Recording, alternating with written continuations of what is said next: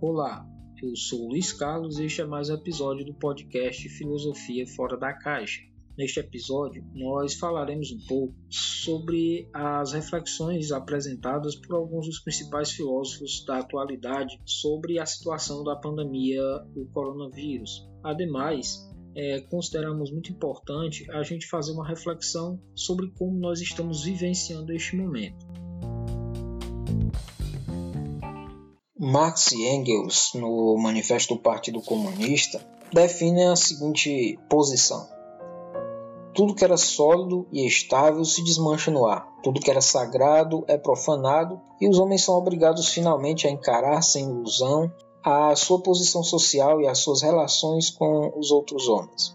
Nada mais atual do que esta afirmação de Marx e Engels no Manifesto do Partido Comunista. Esta mesma afirmação ela serviu de base na década de oitenta para a publicação do livro de Berman com o título Tudo que é sólido se desmancha no ar. Bom, e o que essas afirmações têm a ver com o momento que nós estamos vivendo? Com toda a segurança que nós aparentemente estávamos acostumados a ter, foi diretamente afetada pela atual pandemia que nós estamos vivenciando no mundo. Este nosso episódio de hoje tem como objetivo traçar as principais observações que eles fizeram. Um dos primeiros a fazer observações sobre o momento atual foi o filósofo americano Noam Chomsky, que apresentou alguns questionamentos. Ademais da crise do coronavírus que nós estamos vivendo, há outras crises que nós não podemos deixar de considerar. Uma é a crescente ameaça de uma guerra nuclear, uma vez que nós estamos vendo uma exacerbada tensão dos regimes militares e também do governo americano em torno da questão nuclear, uma corrida armamentista para aumentar o poder bélico nuclear. Ademais, continuamos relacionada ao aquecimento global. Ela não deixou de existir e não podemos deixar de considerá-la. Junto a isso, ele chama a atenção para uma outra crise que nós estamos vivendo, que é a deterioração da democracia. Do ponto de vista dele, essas crises são tão graves quanto a crise do coronavírus. E todas têm consequências muito graves. Ele indica até que a, a do coronavírus a gente vai poder superar, mas estas outras terão consequências muito graves para a sociedade. Portanto, nós precisamos é, atuar para enfrentá-las, ainda que nessa situação de isolamento em que nos encontramos.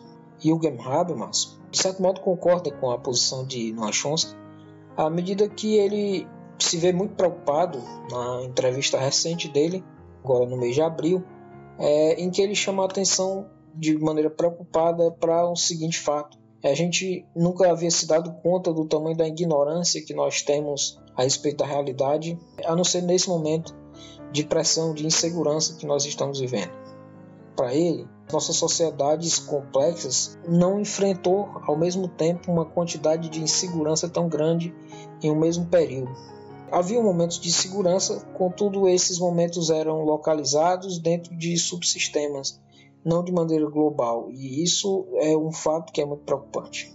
Ele se preocupa também com o risco que, que nos pomos quando até mesmo alguns cientistas arriscam prognósticos imprudentes a respeito da crise que nós estamos vivendo. Essa é uma crise que é cheia de incertezas. Como bem afirma o Edgar Morin, ela vem nos demonstrar que nós vivemos, nós navegamos num verdadeiro mar de incertezas que tem ilhotas e arquipélagos de certezas, vez por outra.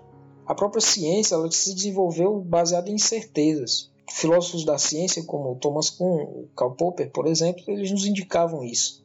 A ciência ela se constrói com base na falibilidade dos conhecimentos, das teorias. Esse momento nos demonstra isso.